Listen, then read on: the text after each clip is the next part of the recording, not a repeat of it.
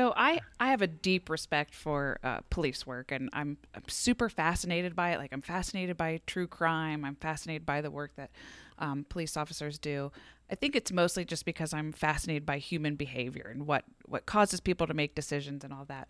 But um, so what have you always wanted to be a police officer, or what kind of led that to happen? Absolutely not. I was quite a criminal when I was younger. uh, I've been, I think I've been arrested a bunch. You know, I've kind of lived on both sides of the police car, front seat and the back seat. Um, there you go. I was, you know, and and no, and never in my entire life growing up did I think I want to be a policeman or a fireman or or military. I was just like always out goofing around, having a good time. And then when I became a a young adult, probably started like really partying around like 17 and just was a red blooded young American man who, you know, just wanted to go out and have a good time and got into some trouble, some minor trouble, nothing crazy, obviously, because I became a police officer one day. And obviously, if you're a felon, you can't ever carry a gun, but did my share of misdemeanors. Um, Hi, my name is Scott Schweitzer, and I am the Clydesdale CrossFitter. My friends Amy Radowski, Charlie Odie, and I, we love the sport of CrossFit. We are 40 plus masters athletes who just love to watch the sport and want to let you know what's going on, all the way from the Open to the Sanctionals to the CrossFit Games. We also want to give you interviews with athletes, human interest stories, and things that will help you in your daily grind uh, as a CrossFit athlete. We also want to share our own struggles through our workouts, our nutrition plans, all the way to getting healthy and fit uh, for our family and friends. If you like what you hear, go ahead and hit that subscribe button and please consider giving us a five star rating. And now, off to this week's episode of the Clydesdale CrossFitter and Friends. Hey everyone, welcome to the Clydesdale CrossFitter and Friends. I'm Scott Schweitzer. I am the Clydesdale CrossFitter, and I have with me, uh, it's a Just Amy edition again. Just Amy, here I am again. Charlie's taking care of bath time tonight, so. He is. And uh, just so you guys all know, we just finished watching Wodapalooza uh, literally minutes ago and then hopped on the phone to record a quick, quick uh, Wodapalooza recap for you. So, but what we're going to do first is we're actually, uh, we interviewed Freddy Camacho uh, a week ago. Seems like just yesterday. Um, and we talked to him about a variety of subjects including the fact that he had just come out public a couple weeks ago stating that he was an alcoholic and that he was proud that he was uh, i think at the time we talked to him he was six weeks sober Yeah, taking a vow of sobriety. yeah and that he uh, is feeling really good and it, overall it's helping him feel better but why don't we just let him tell you that so we'll uh, we'll get to that interview now and we'll talk to you about Wodapalooza when we're done with that. Hey Freddy, how you doing? I'm good, good. Glad to be here. How's it going on your side? Real well. We actually are getting sunshine for the first time in a couple days, uh, and it's actually warming up a bit. We had some snow and ice earlier in the week. Vitamin D is always nice. It is. So, so for our audience out there, um, you're probably best known as Chyna Cho's husband, but in fact, but in fact, you are actually a games athlete yourself. How many times were you actually at the games? Um, counting the pay to play games of 07, 08, and 09, seven times. Seven times. That's awesome. Um, and so y- you've had a lot of experience there. Uh, what, what what was your experience like at the games? I don't know, like which one. they were they were all so different. I mean, especially the first couple of years when it was just like a big fitness party. You know what I mean? Um, Yeah. I mean, a little bit more serious even in 00, in 08 and then 09, right before they moved to Carson when they bring in the big giant screen and all that change. But uh, it, that question's kind of hard because it's just it's different. Everything, every single year had a different experience because I was different or the venue was different or the, you know, the way they had it set up was different. So um, every time was fun though. So that's what matters. Yeah. So you went as a, like just a straight individual the first few years, and eventually you moved into the masters division. Um, I was individual seven and 08. Those were like the both definitely the pay to play individual years, and then 2009 was the first year they had any kind of qualifier, and I just missed qualifying out, qualifying at the NorCal sectional. So I ended up going team that year, and the team was still a pay to play in 2009. Oh. And then after that, 2000, 2011, or was it 2010? It was the 2011 because Chyna made it in 2010. I didn't make it that year, and then the Masters started when they started the age group at the Masters at the Games was 2011. So that's when I went started going Masters. Well, let me ask you this: Is it harder going as a, as you, as an individual yourself, or is it harder supporting Chyna through what she's doing? It's harder to support Chyna by far. I believe like, that. It's not not even a comparison, man. Like, well, I mean, you gotta kind of. It's kind of crazy. Like, uh, we've been to every single games. One, either one, either one of us has been competing in every single game since it started, except for 2013. That was the only year that neither one of us made it. So we have a, a lot of support for each other. But her story was just like a much harder road than my story was. So she made it in 2010 and then missed 2011, 2012, 2013, like, and literally not just like missed it by a long shot. We're talking like she tied in 2011 and lost the tiebreaker for third place. She she missed it by like three points in 2012 and was like six or seven points. I mean, it was like fifth or sixth place in 2013, but only like four or five points out of qualifying. So that was some real heartache until she made it. And that was a lot to go through. yeah, I, I, remember when she finally um, cleared that hurdle and like everybody just went ecstatic uh, because she's mm. such a popular athlete. Yeah, I cried a lot that day. Yeah.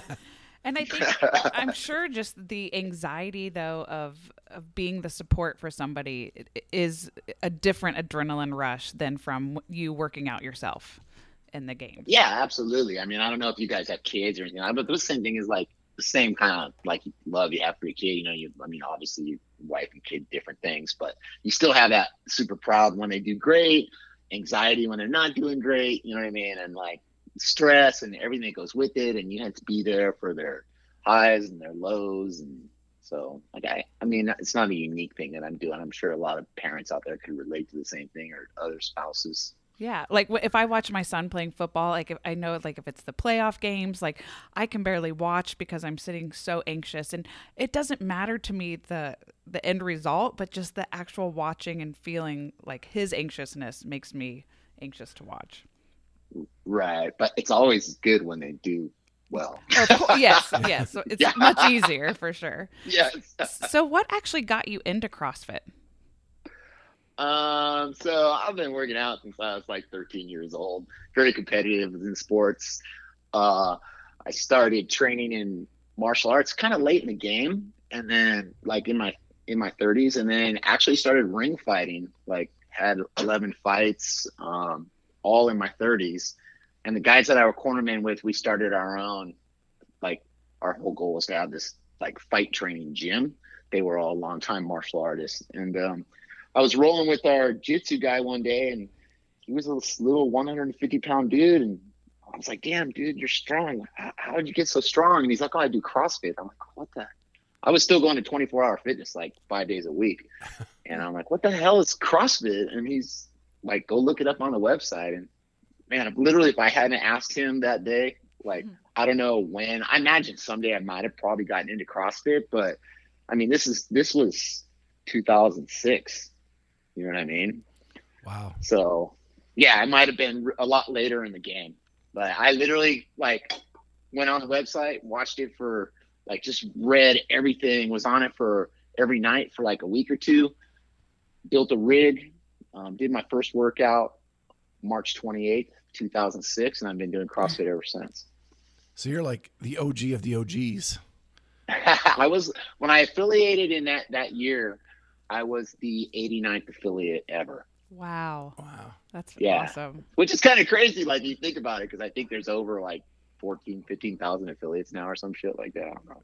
But Yeah. it's a lot. And Yeah. so and so That's kind of like kind of cool. yeah, and and so in your real life, you were a police officer, correct? That is true. I was a police officer the entire time I was doing CrossFit. So I uh, started police work, went to the academy when I was, I think, 34 ish.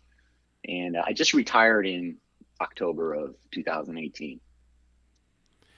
Well, just recently you made a post uh, on your social media about a story that happened during your ti your career as a police officer, and um, I was so entranced by that story. Uh, Yeah, I- I think I read it twice.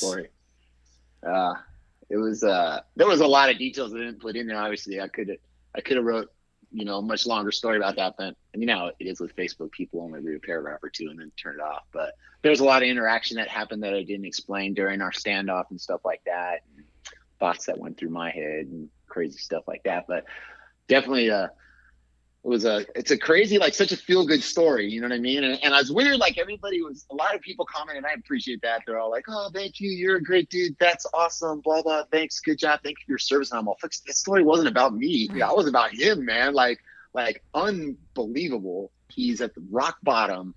He gets shot.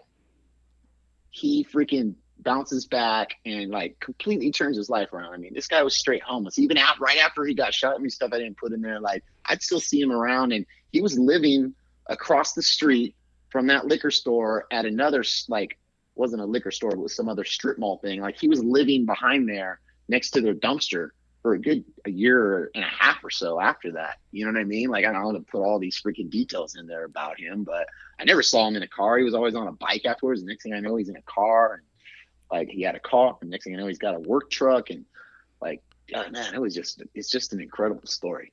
Yeah, about how he turned his life around, and yeah, that was Yeah, absolutely. great. Like, I mean, who you? I never would. I mean, and the thing about like one of the reasons why I finally decided to retire when I did, I, I was planning on working another couple years, and I ended up getting a job in corporate. But the last three years that I was with the police department, I was on special assignment. I had my own unit. Um, we were the community oriented policing and problem solving unit. But literally, the last like year and a half, is homelessness is is just getting so rampant out here. Um, the crisis that is homelessness.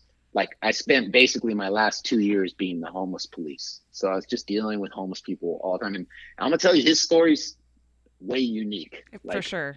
it yeah it, it's just like i don't see it like i the same guys that i was dealing with when i started some some guys some of the homeless people that are out here i was dealing with them seven eight nine ten years ago you know what i mean the same people and they're still homeless doing the exact same thing so his story is like super special i think And and for those who didn't read the story, um, there was a homeless man who um, basically attempted suicide by police, as I think how you put it in the story, um, and threat and threatened the, the police. You actually shot him. He went down. You find out it's a fake gun, um, and but he survived the shooting and eventually came back to uh, be a productive person in society doing handyman work uh, in California, correct?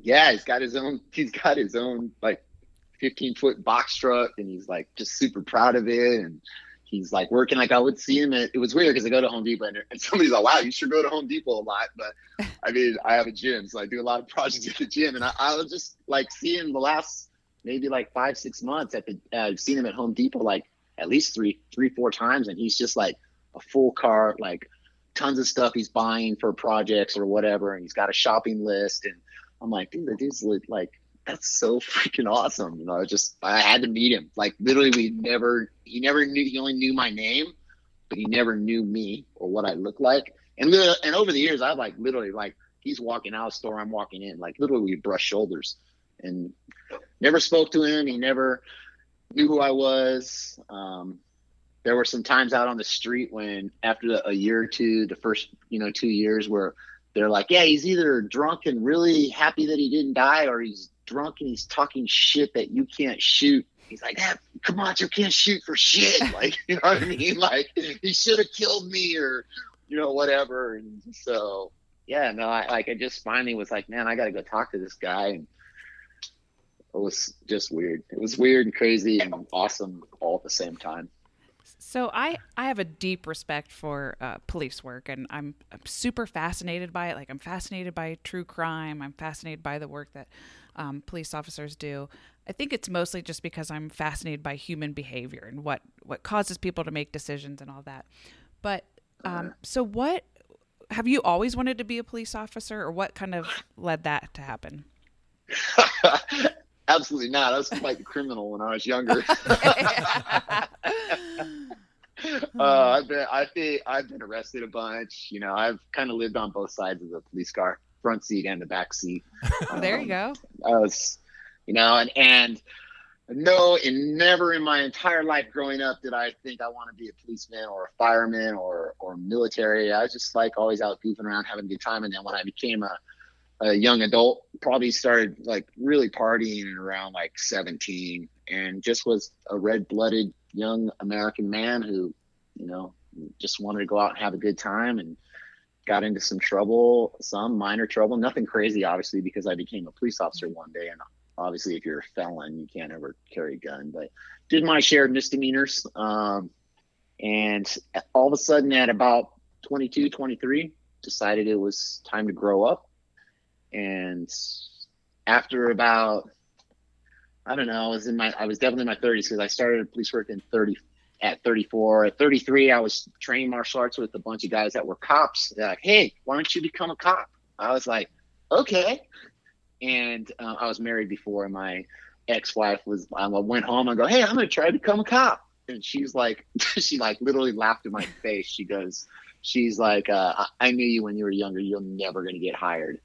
And I ended up getting hired in, in like three months, which is which is pretty like crazy to get hired that quick. And uh, man, I remember the first day of the academy, I'm like, I'm in the wrong spot. What did I do? Because you go around the room and everybody introduces yourself, and every single person was like, I wanted to be a cop since I was a baby. and and I just stood up and I was, uh, I decided to be a cop about three, four months ago, and here I am. And I just sat down, and I'm all, boy, this is, this is going to be a long five and a half months. I think I really screwed up. And uh, I did actually did pretty good. I finished first in the academy. I was, I was kind of surprised. There you go. Nice. Yeah. So now I did. So the long story short is no, I did not want to be a cop my entire life, but it was the best job ever, the best job ever. Well, you probably did so well because you knew what the criminals were thinking. no, absolutely, it helps, and and that's I think where we're at a we're at a at a time in uh in police work. I don't know about uh, are you guys are you guys in Tennessee? We're actually in Columbus, Ohio.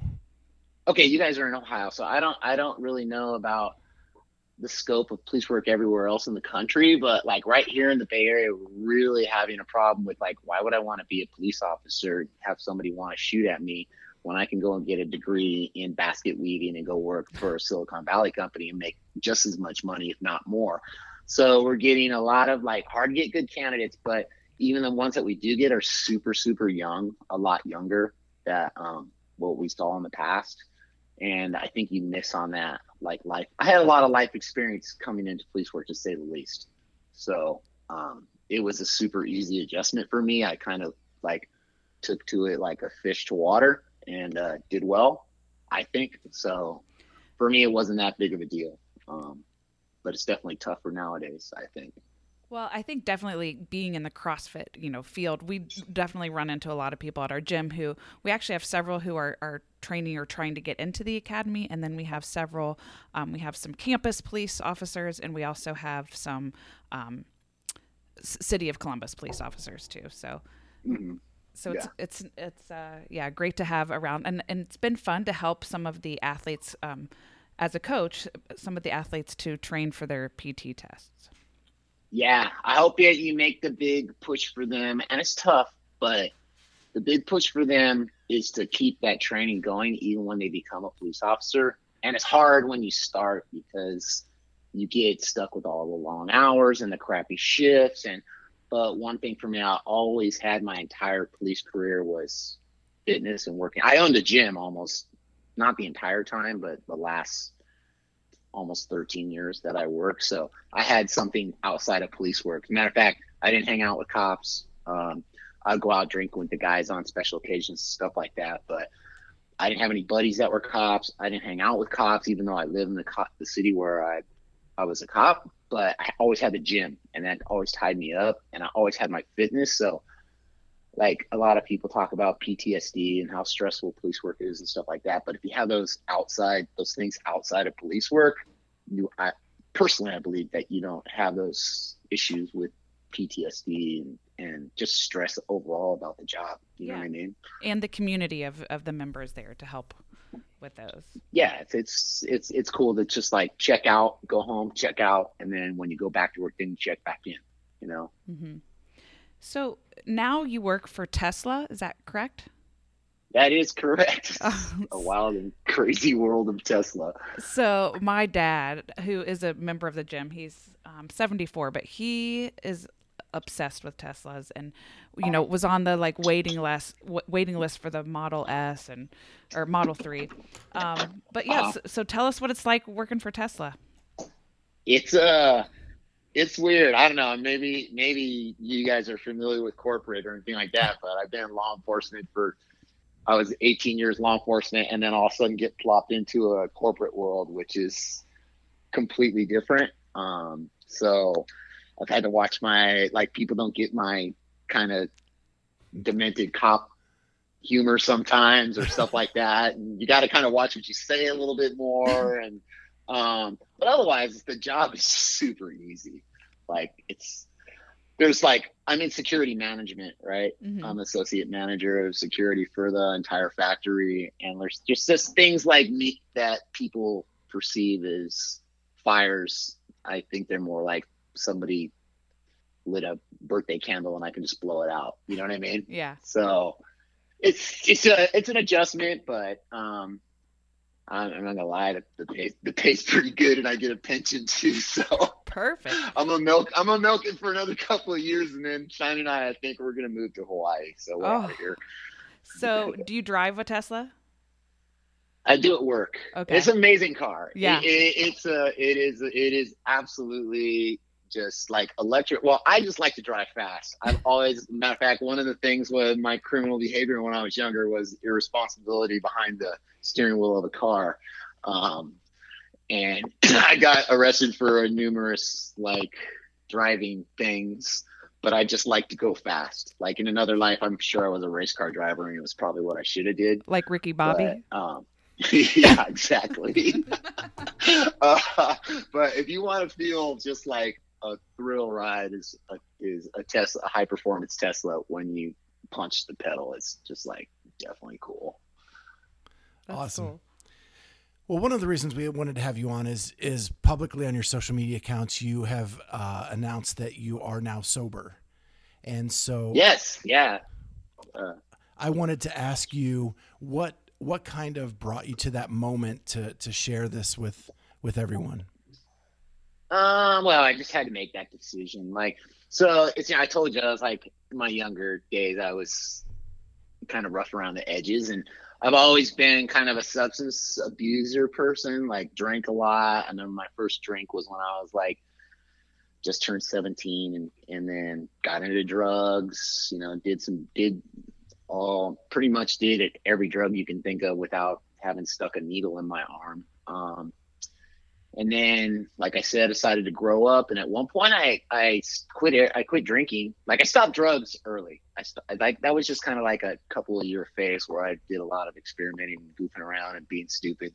Um, but I, I i continued still drinking after that. And then i stopped drinking for like seven years. As a matter of fact my first agency that i worked for was six years across the bay and i never i didn't drink then. So when i met some of those people I started drinking again when I started CrossFit of all things.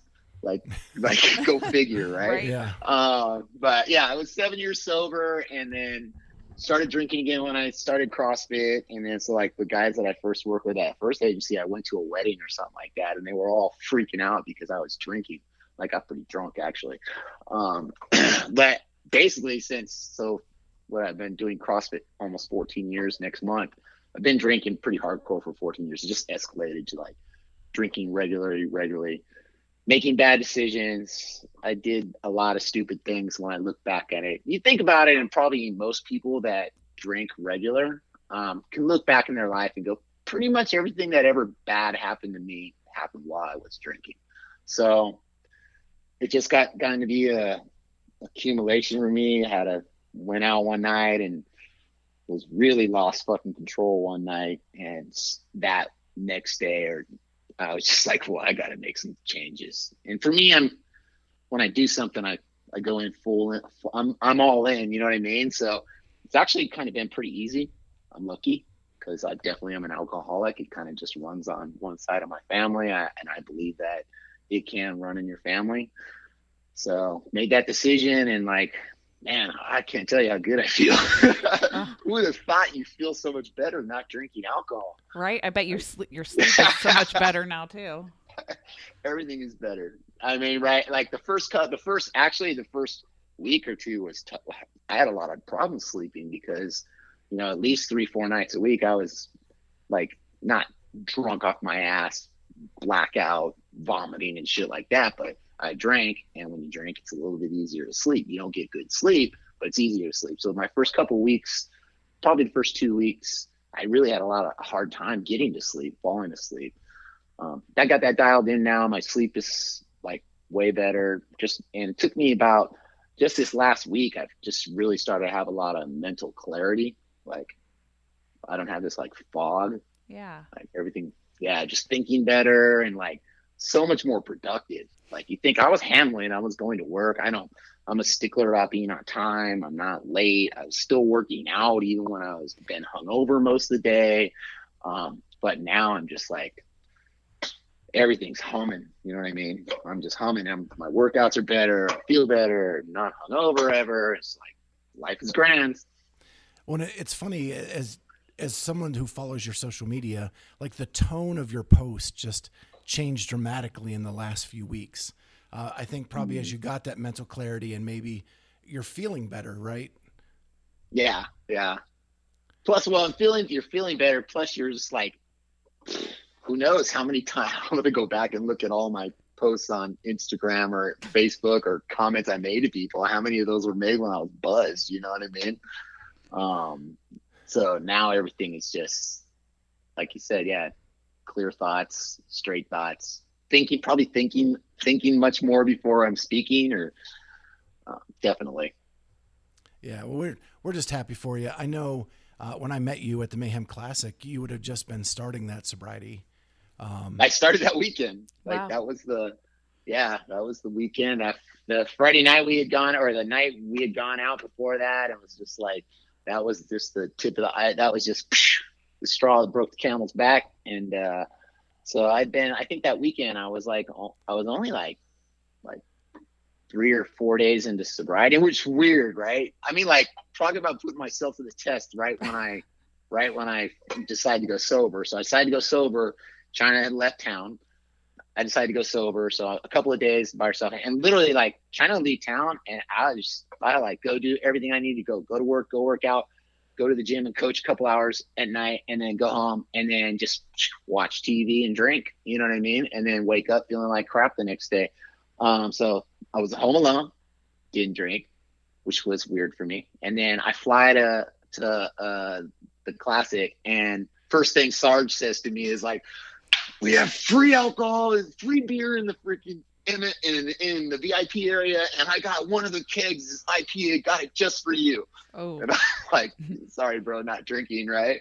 And Chyna's Chyna still drinks, so like she still drinks um, a bottle of wine or more, like two to three nights a um, a week, and I'll pour it for her. You know what I mean? Yeah. Like, and um, yeah, so it hasn't been a, it hasn't been anything like I like uh I mean I'm not I'm not like I support anyone who's trying to go through sobriety and understand a lot of people have a lot of hard time with it. I've had a you would be surprised how many people reached out to me privately and talk about how they struggle with it. You know what I mean? And I feel kind of bad because I'm like, this hasn't been a struggle for me at all. And um, but I'm like, hey, you know, if anything I can do for you, but just keep up the good fight. You know what I mean? So been kind of lucky, I guess.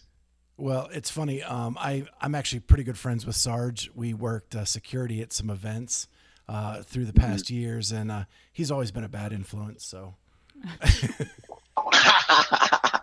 no, actually, normally when I go and hang out with like the first time, like the first time I ran into those guys, like got a chance to sit around them, and they're like, "Hey, we got some beers for you if you want some," and I was like, and that was at um, the Rogue Invitational, and I'm like, "Cool." And they go like, "What?" you-" And I was like, "Oh, Coors Light." And I'm like, "Oh, you guys are not enablers at all. I can't drink that." Yeah. Coors Light, come on. yeah, that that's all senior will drink is Coors Light. Yeah, yeah, that's all right though. Oh, Yeah. dude, but it, Yeah. it's maybe I should have drank more Coors Light. Yeah, But it sounds like part one of your, you know, personality traits, though. I mean, is this personality of, of, of grit? You know, like you were, uh, a, you know, dabbling into being a criminal, and then you decided to turn your life around, and you went all in. Um, getting into CrossFit, and then um, putting that grit in, and then becoming an athlete. Um, so it sounds like that's also just one of your personality traits that helps you to be able to achieve that um, and, and achieve your sobriety right now. Yeah, I, I, I mean, I guess. I mean, I don't, I don't know what to call it. I, I, I just think I'm lucky. I guess. Yeah. I don't know. So, kind of, kind of crazy. well, we'll just kind of think about it. we'll, we'll kind of finish up with this. Um, I know, I know, you know, Chyna's with the Mayhem team, and and you are a big supporter of your wife. Uh, Mm-hmm. because because you're in corporate now, are you able to go to as many events as you'd like? Um, Um, me not going to events really doesn't have to do too much with work. Um, it's more the gym. ah, Um, because we own the gym. We've uh, I uh, we've had Good for You CrossFit, and we don't have partners like before we got we started Good for You CrossFit, which we started in 2017, late 2017, I think. Uh, we're at we're at the two year mark, so whatever the math is for that. Um, we don't have partners now. We have some great, co- a couple of great coaches that work for us, so they cover definitely when we're gone. But somebody's kind of got to stay behind and run the show. And I mean, yeah, and definitely, I just can't bail out of work whenever I want. You know what I mean? It was a lot more flexible when I'd been, I was at the PD and I was a sergeant and I had a lot of tenure. And then I'm not a guy that has ever needed to work overtime to have money in my pocket. So I always took, I always, and I still do it, is I take overtime and, and I'd rather get comp time off, time off instead of getting paid for it. You get actually more bang for your buck that way if you think about it. Um, so I've always just had time on the banks and able to travel when I need to. So I'm am going to Wodapalooza on Thursday. Uh, Oh, cool. And I'll be there. And we, yeah, we fly back on Monday. But like she's got some of her other events. I didn't go to London, obviously, and I won't go. um, I think they're they're thinking they might go and do Madrid just because the prize money is the same amount as the games.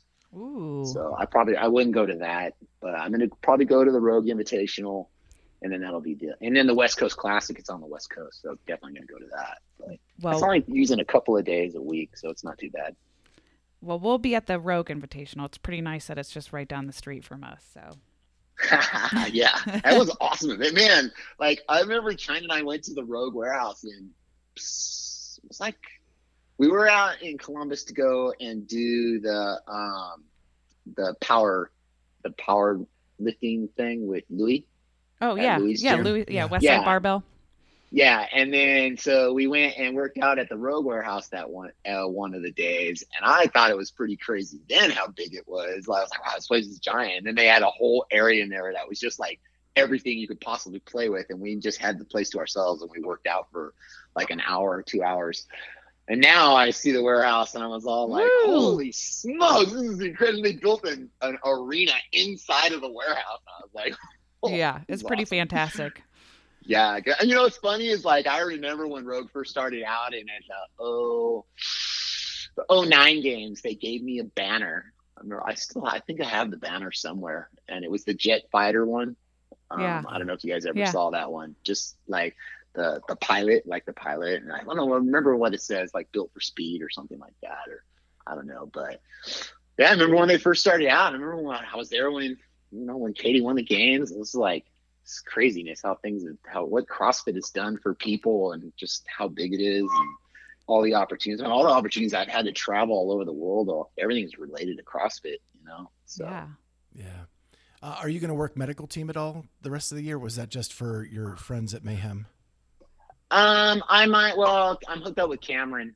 Um, if you know Cameron. Oh yeah. So he gets like kind of the medical tie-in, the, the the CrossFit nomad, the mayor of CrossFit, as he introduced himself to some people I was watching say that. But uh, he has a lot of tie-ins on medical teams. So we did the medical team at the trail run. I did the medical team at the games. So we'll, I'll probably do the games again this year. I'm thinking that they're going to ask me, from what I understand, that um, I'm welcome. Once you do it once, you're pretty much tied in with the crew. So it's, I mean, don't get me wrong. People like laughing. They're like, what do you know about medical? I'm, I'm actually trained pretty much in BLS, basic life saving, right? Yeah. Uh, I, will take care of you. You know what I mean? Uh, even though on the streets, I always did cop first aid, which was just, hey, stand by. The fire department will be here in a second. Right. um, yeah. So now I do know, I do know my basic life saving skills and, and, um, it was actually really cool because I got like and it, the team that I was on for the games, I pretty much got to go carte blanche everywhere at the games. I got to see all Chyna's events, and so that was cool. Um, but I don't know if he has any other events. Anytime that I'm there, I definitely will help out. It's like everyone's like, "Well, what are you doing volunteering for the games as medics?" And I'm like, "Hey, man, the games gave a lot to me, and now I'm getting my chance to give a little back." You know what I mean? So, yeah, that that volunteer crew is unbelievable.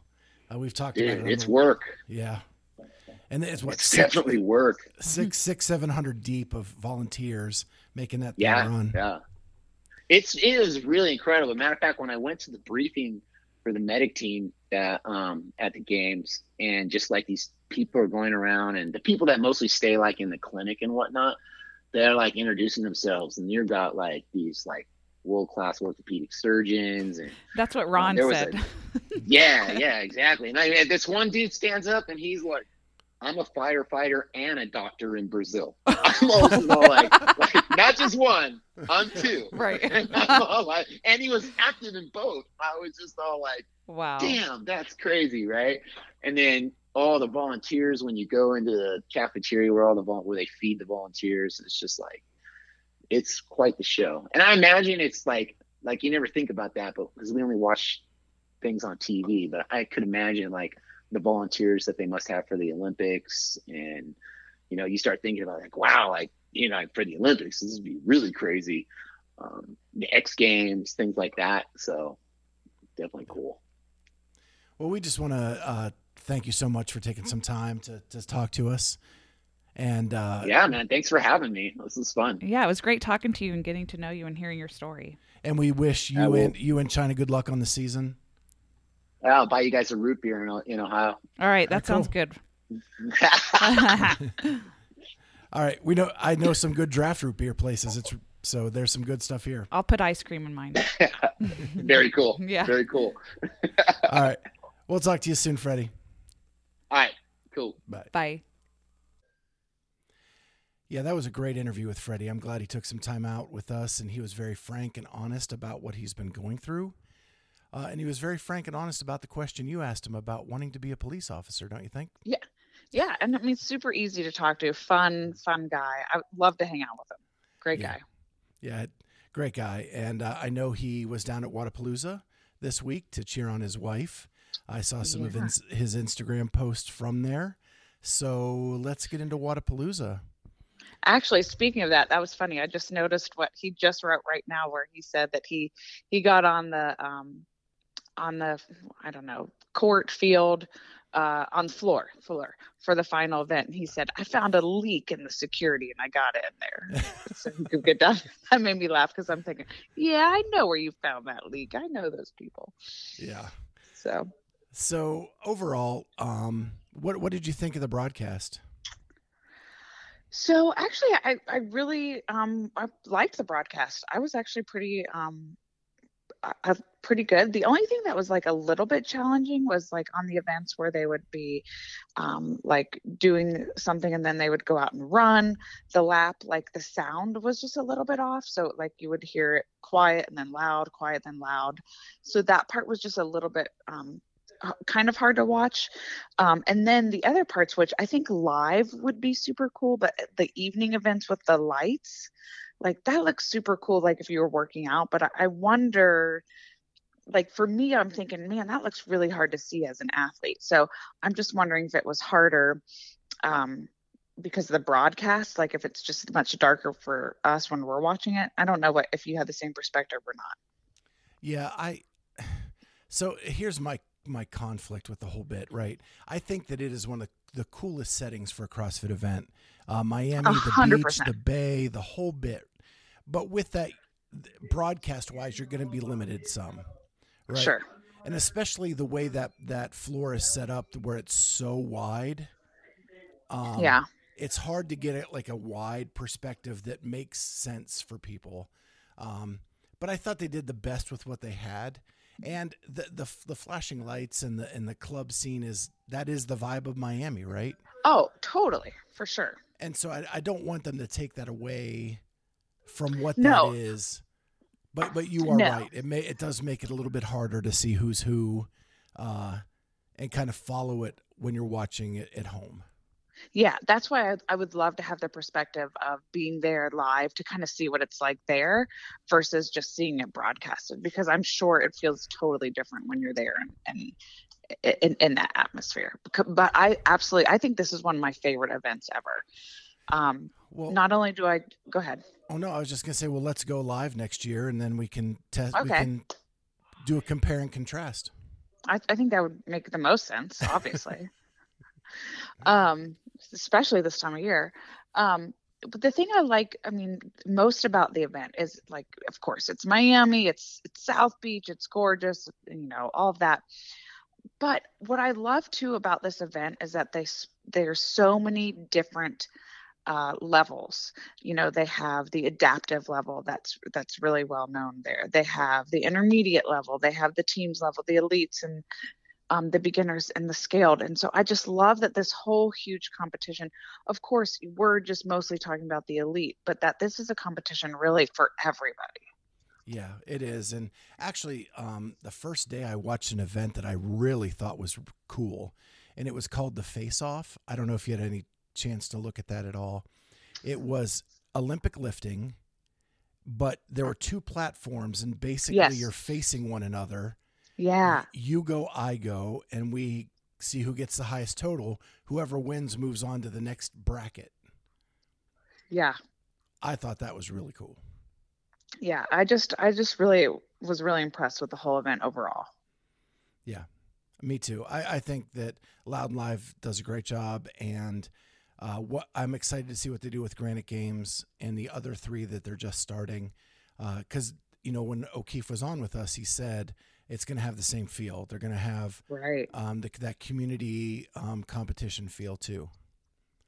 And let's talk about how crazy though the weather was this weekend. Like, yeah, I mean, you're in Miami, you've got you've got the sun, you've got the heat, but there was a lot of wind there this weekend. There was a lot of rain. I mean, them squeegeeing off the floor and then having to make adjustments in that final heat. Um, yeah, there was that definitely um, when you have an outdoor all outdoor event like that, that's definitely throw some some punches in there, huh? Yeah, yeah. And you know, being a former Floridian for a couple years, Mhm. um, that's what Florida is, right? It ra- it rains every day in Florida. Yeah. um, it just dries immediately because it immediately gets hot and humid and um, so yeah it, it's cool because they kind of have to deal with a lot of different elements and I, we were actually ta- i was talking with a friend of mine last night you know at our gym people are like well i want this bar because it's taped and it's got this Yeah.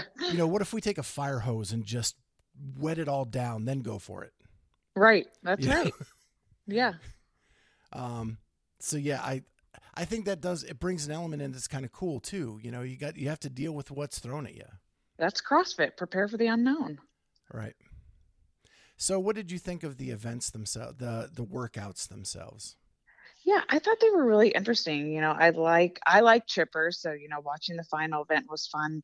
Um, although you know, heavier wall balls and and definitely higher box jump overs. Um, you know, I was looking at that like, ah, I like parts of this workout for myself, but there's parts I don't want to do. Um, but I, I like that that final chipper workout. The one I found that was interesting was when they were doing the deadlift and burpees, how they um, were using the metal plates and doing it on the concrete. That was definitely, I think, a nice little twist because we've talked about, yeah, how people will take advantage of that bounce off of a deadlift. And so I thought that was a neat twist. Yeah, I like I like that a lot.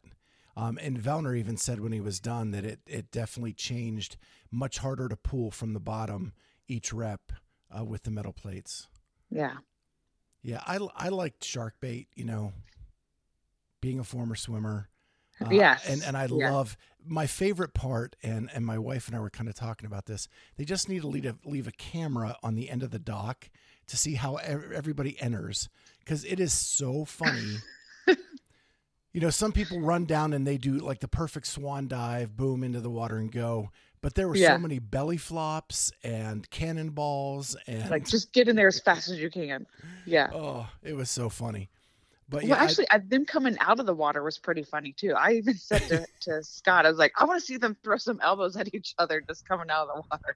Right. Oh, there was a there was a in the elite women the one tried to come up on the side instead of on the front of the dock, and yeah. she she got pushed, pushed yeah. right back in the water. Yeah.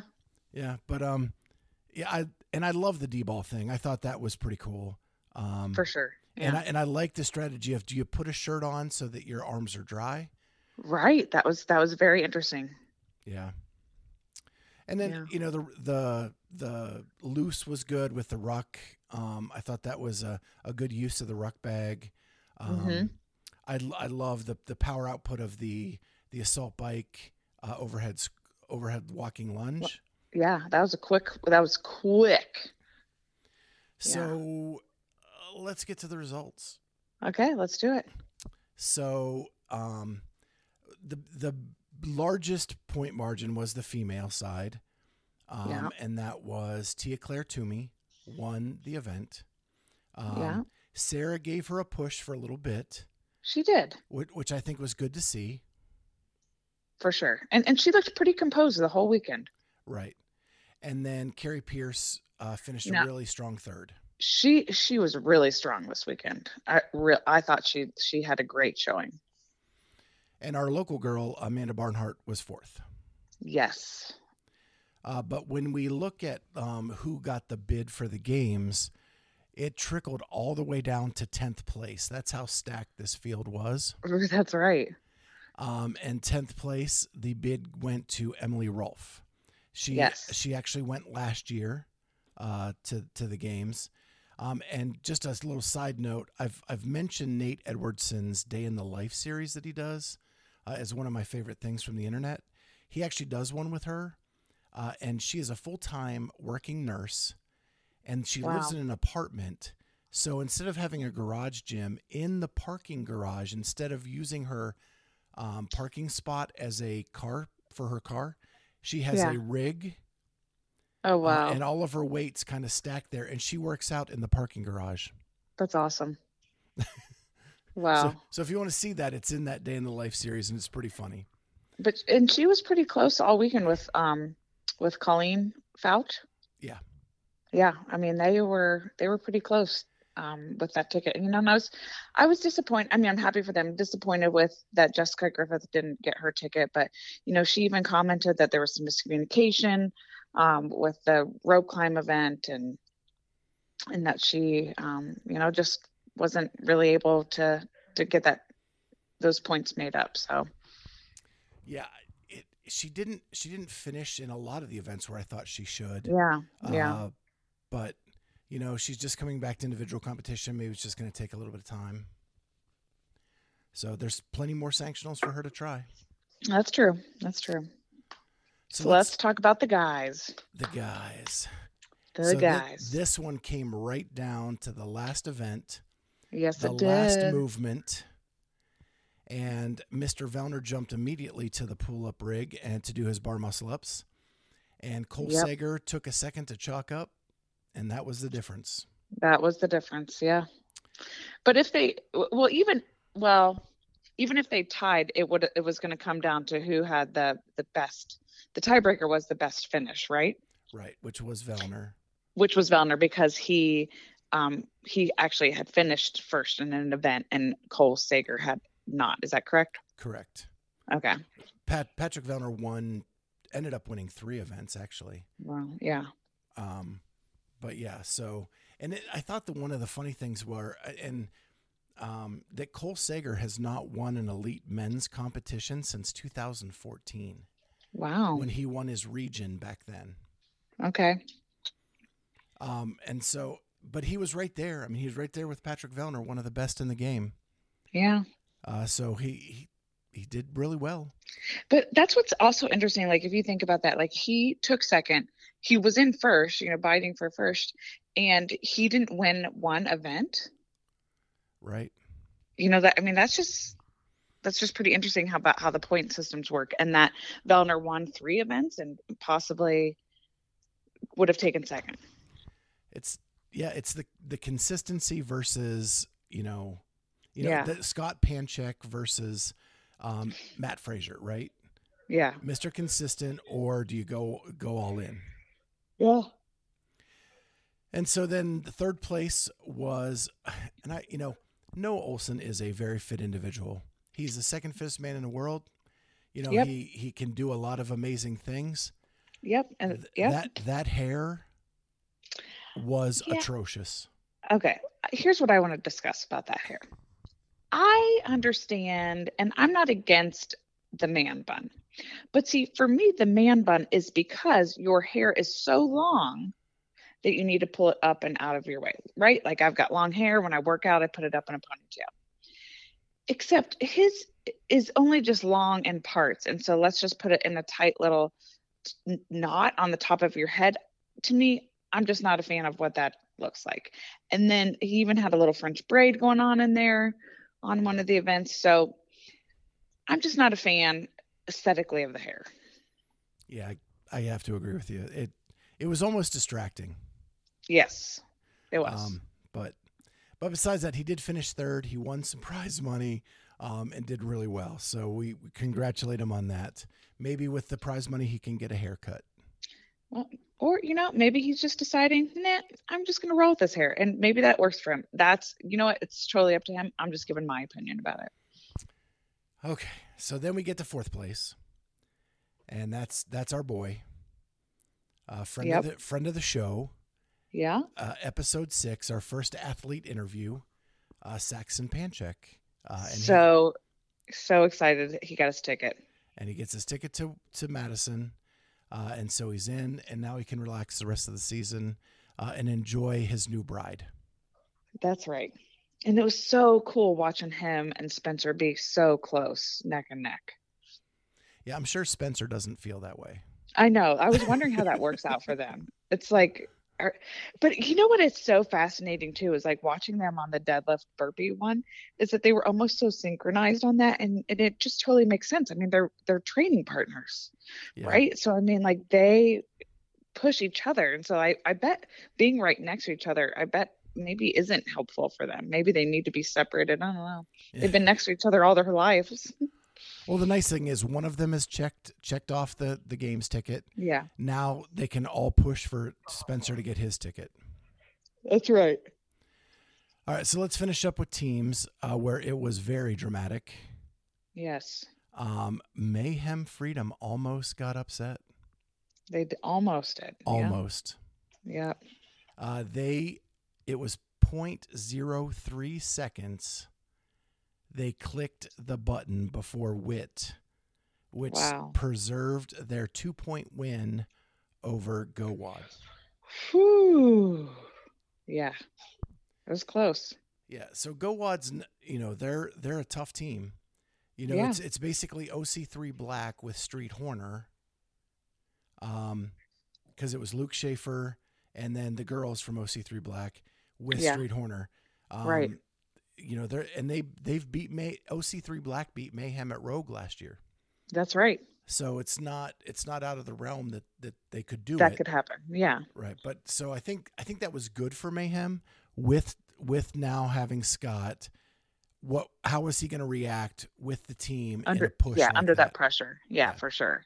Yeah. So that was really good. Um and it, happy for Chyna since we had her husband on this episode. Yes. You know, so that Did that you- works out well for us. Did you also see his Instagram post about the food in the hotel? I did not. Oh my oh gosh. yes, I did. Yes, I did. With with all the Pop Tarts and cereal for his was for the games athletes. right, and he's trying to do a carnivore diet. Right? yeah. Yeah, that yeah. cracked me up. He said this is not conducive. Yeah, not conducive to that. Yep. Um, so then um, it was Go Wad, then Wit with Sam Briggs. Uh, Yeah. Heard of her once or twice. Just a few times. And then fourth place is where the ticket goes because the Go Wad and Wit were just doing it for fun and prizes. Um, Yeah. And so the fourth place team actually gets the bid for the games, and Mayhem puts a second team in. Yeah. Independence. Yeah. So uh, Rich will have two teams going uh, to the games this year. Well, and this is also what I find like really. This is what we've talked on and off on all of our um, podcasts about: is CrossFit in a better place, or you know, throughout the times. And the one thing I do have to say I like about the sanctionals is it does make it fun to watch. For it's not just all about the top leaderboard, right? You get to root for people that aren't necessarily podium because they do get a ticket to the games and so i think that that also makes it fun for some of those um, for some of the other people you know when you're watching You know, I was listening back to the Sean Woodland interview uh, just this morning, and or maybe it was yesterday. It all blurs together. Uh, f just for our audience to know, Amy and I are both um, with the Mash unit this weekend. Uh, we came down with something funky, and uh, i've been 24 plus hours on the couch yeah, this whole weekend yeah uh, I slept for like 11 hours last night, which I never do. Um, and so we're hanging on by a thread, but we watched Wodapalooza for you. yes we did Um, but I was listening back to the Sean Woodland interview, and you know he makes a great point where there are sanctionals that do it really, really well, and Yeah. Wada, Wodapalooza is one of them. And when Yeah. you watch that, you think, man, we are in a really good space. Yeah yeah you're right yeah But I, but if you go back to the weekend of Pandaland and Right. the Yeah. South Southland throwdown, I think it was, and we were just like, man, it was almost unwatchable. Mm-hmm. Um, now it was good for those areas of the of the world to be able to have that, but man, you're right. You ride the high during the Wodapaloozas, Mm hmm uh, and hopefully we can we can make it a season where it's all that, right? right well let's just hope that we're making progress and we're getting there So that is your Wodapalooza preview, um, and or preview. Gosh, see, I Ma- Wrap Mash up. unit. Yeah, that was the wrap up. We're not we're not starting again. Um, Yeah. That was the wrap up, and we're actually going to cut this episode a little bit short. We will bring you uh, the best thing we saw from the internet on the next episode. Uh, but and hopefully we'll have Charlie with us then. Bath time should be over. I, And- I and- would think so Yeah. Um, but with that, we will call it a night, and we will see you next time on the Clydesdale CrossFitter and Friends.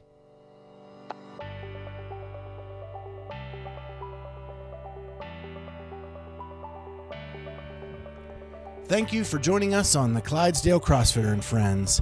We are available on all major podcast platforms Apple Podcasts, Spotify, Google Play, Stitcher, and TuneIn. Please, if you liked what you just heard, hit that subscribe button and consider giving us a five star rating. Thank you again for listening, and we'll see you next time on the Clydesdale CrossFitter and Friends.